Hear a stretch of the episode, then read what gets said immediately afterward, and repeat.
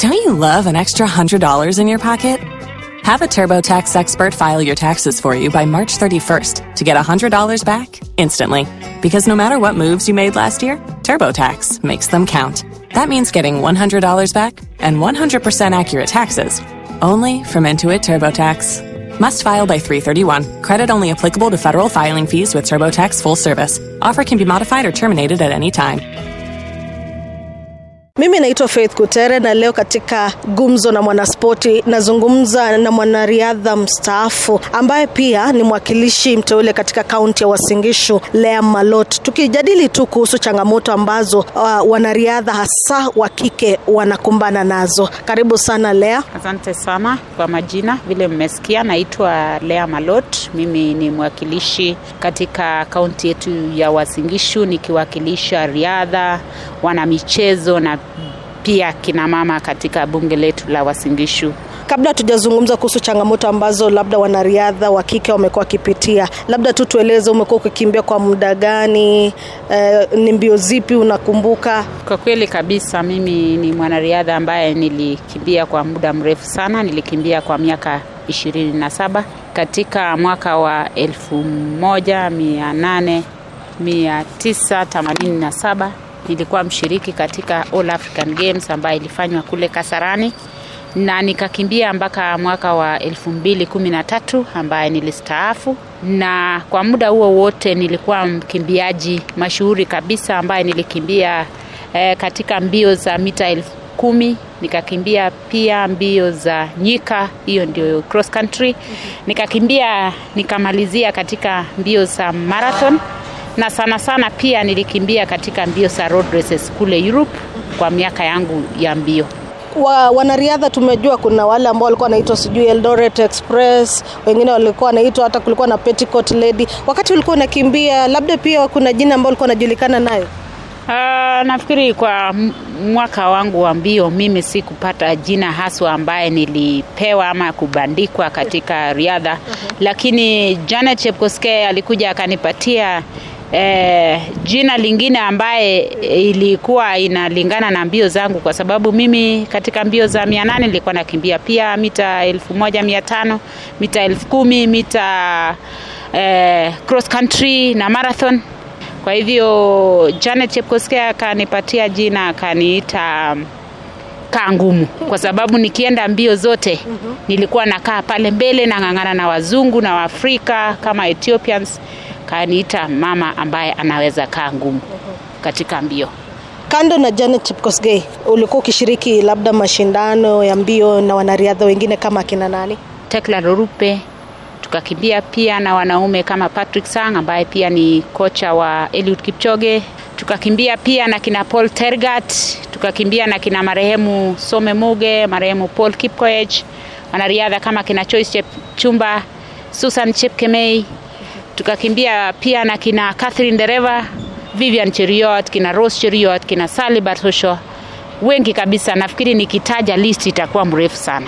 Tuzungumze kuhusu changamoto ambazo wanariadha wanapitia. Labda wakati wako kama mwanariadha, ni changamoto zipi ambazo mlikuwa mnakumbana nazo? Nafikiri kwa wakati wetu eh, changamoto kama hizi ambaye tunaziona sasa haikuwa mingi kwa wakati wetu, kwa sababu wanariadha walikuwa wanapelekwa katika ile eh, mazungumzo ama training ambaye unaenda unafunzwa kila mwaka. Athletic Kenya ambaye ni eh, bodi ambayo inasimamia riadha walikuwa wanafanya ile inaitwa symposium kila mwaka maybe for example mwaka hii unafanywa kule Eldoret, mwaka ingine inafanywa Nyeri, mwaka ingine inafanywa Nairobi, na tulikuwa tunahusishwa sana katika hizo mazungumzo ama hizo mafundisho ambayo ilikuwa inafunzwa mwanariadha chinzi ya kukaa katika mbio, chinzi ya kuweza kuishi ukiwa mkimbiaji, ukiwa mama na pia ukiwa unakaa na familia yako. Kwa hivyo eh, mafunzo yalikuwa yanafanywa mengi sana, na wakati huo nafikiri eh, wengi wa wanariadha walikuwa wamepata pia mafunzo katika shule zao, na changamoto yenye ilikuwa inatokea siku hiyo sio kama hizi yenye tumeona. Wakati wenu kulikuwa na mahusiano ya kimapenzi kati ya labda meneja, kocha na mwanariadha? Nafikiri haikuwa sana, kwa sababu kama ilikuwa kocha ama ilikuwa maneja, ilikuwa afanye kazi yake ya kukuwa kocha, na kama ilikuwa pia maneja, ilikuwa pia afanye kazi yake. Mambo ya kimapenzi haikuwa zaidi, lakini kama ingekuwa moja moja ilikuwa ni watu eh, kama ni mwanariadha na, na maybe manager wasikizane na waoane, na niliona wengi waliolewa, lakini hatu kufikia kiwango tukasikia kwamba kuna kitu ilifanyika ambaye ilikuwa mbaya kama kuua mwingine ama kubora mwingine pesa, lakini Ah, Tukirudi kwa sasa, kuna baadhi ya wale ambao wanahisi ya kwamba hii uhusiano kati ya kati ya mwanariadha na meneja wake au na kocha wake inafaa kusitishwa. Je, wewe binafsi ukiangalia vile hali ilivyo kwa sasa, unaunga mkono pendekezo hilo? Uh, nafikiri kwa sasa hivi tunaona uh, mambo yaendi vizuri. Uhusiano kati ya uh, wanariadha ambaye ni wa kike imeenda ikafikia kiwango ambaye inatakana sisi kama wanariadha na ile uh, wasimamizi wa riadha Athletic Kenya na hata kaunti zetu na pia wamama ambaye wanasimamia katika kaunti zetu women reps na pia wanariadha ambaye wamestaafu. Wakae chini wasungumzie, waone kwamba kwa nini hizi maneno zimetokea kwa wingi sana, kwa sababu nataka niwaambie wanariadha yetu, na hii changamoto imetokana kwa sababu tumeona yale yalifanyika juzi kuhusiana na mwanariadha ambaye ni mashubafu kabisa Agnes Tirop, na ule mwingine alikuwa anatoka Kirinyaga anaitwa Mudhoni. Tuketi tuongee na tuone kwa nini zimekuwa nyingi sana, na nataka niwaambie wanariadha wetu ambaye ni wa kike kwamba ikifikia kiwango fulani ambayo unaona haiwezi kalika ukae na huyo mume, mzungumze, kila mtu aende zake. Wakati wetu E, tulikuwa kweli na uhusiano lakini tulikuwa tunasikizana na rafiki yako ambayo umepata, unahusisha wazazi wako na unamwambia rafiki yako unakimbia, na unakuwa very transparent kwa ile maneno unafanya. na pia kumekuwa na tetesi kwamba kuna wale ambao wanajifanya makocha, alafu wakati ambapo labda yule mwanariadha anaanza kung'aa, wanataka kuwa karibu nao ili kuweza kujifaidi. Ni kweli ama unahisi vipi kuhusiana na hilo?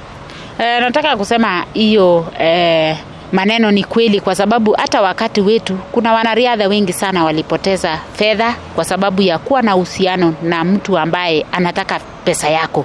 Sio urafiki wanataka, lakini anapokuona umeng'aa katika mbio, unapata pesa mzuri, ama unaenda ng'ambo, unarudi, unafanya maendeleo, unajenga, unanunua ploti, ama unasaidia pia wazazi wako wako na ile wifu ya kusema huyu mama ameendelea. Kwa hivyo anakukaribia kutafuta mapenzi ambaye si mapenzi ha ya haki, lakini anatarajia kupata hiyo pesa yako. Kwa hivyo kuna wanariadha wengi sana nawajua ambaye waliumia hapo baadaye, ambaye waliingia kwa hiyo mtego, wakawa sio mapenzi ya kweli, kumbe huyu mtu alikuwa anataka pesa zako. Wengine hata walienda wakachukua chukumu, wakatumia pesa zako kuoa hata mke wa kwanza mpaka hata wa pili na wakakuja wakakuteza wakachukua hiyo pesa yako, wakaenda wakatajirisha famili zao, wakatajirisha mke wa pili, wakatajirisha hata mke wa tatu. Lakini sasa ukifika mahali fulani, saa ile umekuwa fukara, anakuacha na kwenda zake kukaa na, na wale e, wake wengine. Kwa Unamaanisha kwamba kuna wanariadha ambao waliachwa hohe hai na wale ambao walijifanya ni makocha wao au mameneja wao? Uh, wengi wao uh, kocha ama maneja walikuwa wamekuoa kwa sababu waliona pesa ambayo uko nazo na saa ile pesa imeenda kuisha kwa sababu wametajirisha mke wa pili ama watatu wanakuacha ukiwa fukara Wewe ni mwakilishi wa wanariadha katika kaunti ya Uasin Gishu. Labda katika shughuli zako umekutana na wanariadha hasa wa kike ambao wamezungumzia kudhulumiwa, labda eh, dhuluma za kijinsia? Uh, nafikiri wengi wakati huu hatujawahi kupata kwa sababu wengi wamenyamazia. Ningependa tu kuambia kama kuna mtu ambaye anapitia yale tuliyaona, wapate kukuja na kukuja hadharani waseme, ama kwenda hata na kushirikiana na ile e, bodi ambayo inahusisha mambo kama haya, ili wapate kusaidika kabla ifikie e, kiwango ambaye mtu anapoteza maisha ama pia mtu anayepoteza mali yake ambaye imeitafuta kwa nguvu yake, kwa jasho yake. Kwa hivyo ni mzuri kukuja hadharani ili useme, ili upate usaidizi. Sisi kama kina mama ambaye tumejitolea ku kukua katika hizi kaunti, hiyo ni jukumu letu. Tuko pia na women rep na wamama wengine ambaye wako katika vyeo zingine, tunaweza kuja na tusaidie wewe, ili usije ukapata matatizo hapo mbe, eh, mbeleni.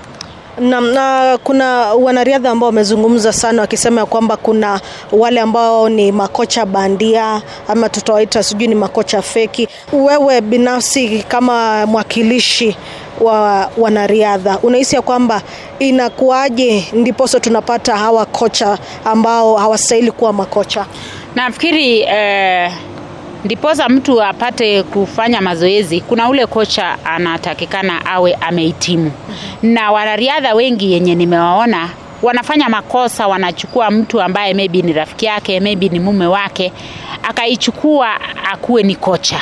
Na kwa mfano makocha wengi wanakuwa wameendea eh, training, wamepata mafunzo ya kukuwa kocha na wengi wanachukua mume zao, marafiki zao, ama boyfriend kwa Kiingereza, wanachukua au ni mtu wa karibu sana, na anaweza pia kuwa ni kocha wake. Hapo makosa yanatokana kwa sababu huyu mtu hata ajui hiyo eh, mafunzo amefunzwa kwa njia gani. Kwa hivyo ningewasii wengi wasichukue mume zao ama marafiki zao, boyfriend kwa Kiingereza, wawe ni makocha zao, kwa sababu mtu anakusoma anajua ni nini uko naye, wanajua ile pia unafanya ni nini inaleta. Kwa hivyo ni mzuri kama ni kocha e, imetolewa na e, Athletic Kenya iwe ni kocha ya kufunza kila mtu. Tusichukue mume wako ama rafiki yako iwe ni kocha yako, ile unaitwa personal coach. Unahisi kwamba tunafaa kufanya nini ili kuhakikisha kwamba tunakomesha dhuluma za kijinsia katika wanariadha wa kike? Inatakikana tuweke mikakati fulani. Pia wanariadha wetu ama bodi yetu ya Athletic Kenya waanze kufunza wanariadha vile walikuwa nafanya hapo mbeleni, na wanariadha wetu pia inatikana wazingatie mkakati kwamba unapotafuta rafiki, angalia rafiki yako ni wa rafiki wa aina gani. Sio mtu anataka tu pesa yako, lakini kama ni urafiki ya mapenzi ya kuoa, mtu akuwe ni mtu ambaye kweli atakuja kwa wazazi wako. Tumeona sio wanariadha peke yake, tunaona watoto wetu ambao wako university, wako KMTC wamekumbwa pia na changamoto kama hizo ni kitu ambaye imekuja ambaye tunataka kukemea kwamba isipatikane tena, iwe ni ya mwisho. Na haswa wanariadha wetu inatakikana wajue kwamba wanapotafuta rafiki watafute rafiki ya ukweli. Acha turudi nyuma kidogo, wakati ambapo ulikuwa mwanariadha, mkirejea baada ya mashindano kule nje, mlikuwa mnapokelewa vipi humu nchini? Nafikiri kwa wakati wetu tulikuwa tuna pesa ikuwa mingi kama wakati huu, lakini kama mwanariadha ameenda nchi za nje akashinda mbio kama hizi tuliona juzi za Tokyo Olympics yenye ilifanyika kule Japan, inatakikana wanariadha watambulike ya kutosha. Pia wakati wetu wanariadha wa Ethiopia walikuwa pia wanatunukiwa tuzo ambaye mtu akikaa kweli anajua kweli aliwakilisha nchi yake. Kwa hivyo inatakikana nchi hii iangalie maslahi ya wanariadha, kwa sababu mwanariadha anapokimbia mbio za Olimpiki ashinde tuzo fulani, kama ni gold, kama ni bronze, ama ni silver huyo mwanariadha ni mtu shubafu kweli kweli. Wanariadha wetu pia watu, wapewe tuzo ambaye ni kitu ya maana, kwa sababu mbio leo uko naye, kesho hauna, na unapopewa hiyo tuzo ama unapotunukiwa kitu ya maana itakusaidia uh, baada ya kumaliza mbio. Sasa uh, mapokezi mabaya inamwathiri mwanariadha kisaikolojia? Inaadhiri kabisa, kwa sababu unapopokelewa tu eh, na unapopewa pesa kidogo kama ile tuliona wanariadha wetu walipewa, hiyo ni pesa kidogo sana, inaadhiri vile umepokelewa na nchi yako. Lakini unapopewa kitu kama vile wanariadha wa Uganda walipewa gari, wanariadha wa Ethiopia walikuwa napewa mpaka nyumba mpaka hata ploti. Kwa hivyo hii Kenya yetu wako na vitu mingi sana, wako na fedha, wako na mali, wako na ardhi, wako hata na manyumba ambaye inatakikana mwanariadha atuzwe hizo tuzo. Uh, mwisho kabisa, wewe binafsi unahisi ya kwamba mataifa mengine inawahudumia wanariadha vizuri ikilinganishwa na taifa la Kenya?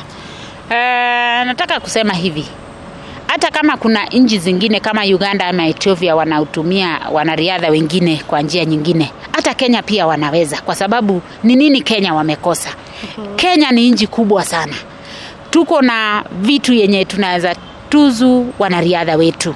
Kama ni ardhi tuko naye, serikali yetu ya Kenya wako na fedha ya kutosha, tuko na tuko na wakimbiaji wengi lakini wale wanapoenda olimpiki si wote wataenda ni wachache na ni wachache wanaleta eh, sifa katika nchi Tunajua kwamba mwanariadha has- uh, anakimbia kati ya miaka kumi na tano mpaka karibu miaka thelathini thelathini na tano hapo hivi. Je, kwa mwanariadha wa kike unaweza mshauri wakati gani ndio wakati mzuri wa kuanza familia? Uh, wakati gani ndio anaweza punguza kukimbia? Wakati unapokimbia kuna wakati ule mwili wako unapata kukimbia kwa kasi sana ama saa ile uko piki, na wakati hiyo unaweza tumia wakati huo kukimbia kuleta pesa. Na wakati unapopata mimba usiseme hii wakati nilikuwa peak siyo lazima nipate mimba. Kwa wakati wako wa kukimbia unaweza pumzika upate mtoto wako. Haiadhiri mambo yako ya mbio. Utapumzika maybe mwaka moja mwaka miaka mbili na mbio yako itarudi hata iwe hata e, shubafu ama iwe hata ukimbie vizuri kuliko hata vile ulikuwa haujapata uh, mtoto. Mimi wakati wangu wa kukimbia nilikimbia miaka ingine tisa nikapata mtoto wangu nikakimbia ingine miaka kumi kwa sababu eh, hiyo miaka kumi nilikuwa nakimbia e, mbio yangu ilikuwa imeshika sana nikasema nitapumzika mwaka unaofuata nika postpone mpaka nikapata mtoto. Kupata mtoto pia inafungua mwili yako ukimbie vizuri. Kwa hivyo mwanariadha hakuna wakati utasema e, nataka nikimbie miaka ishirini nikuje nipate mtoto. No. Unaweza chukua muda wako wa kupata mtoto na urudi mbio. Kwa hivyo ni wewe mwenyewe ujipange na usikizane na mume wako kwamba ukipata mtoto unapumzika lakini utarudi mbio. Haiadhiri mbio hata siku moja. Na ushauri labda kuhusiana na uwekezaji? e, nataka ni washauri wakimbiaji kwamba wanapopata shilingi moja ama shilingi mbili wapate kuinvest hizo pesa.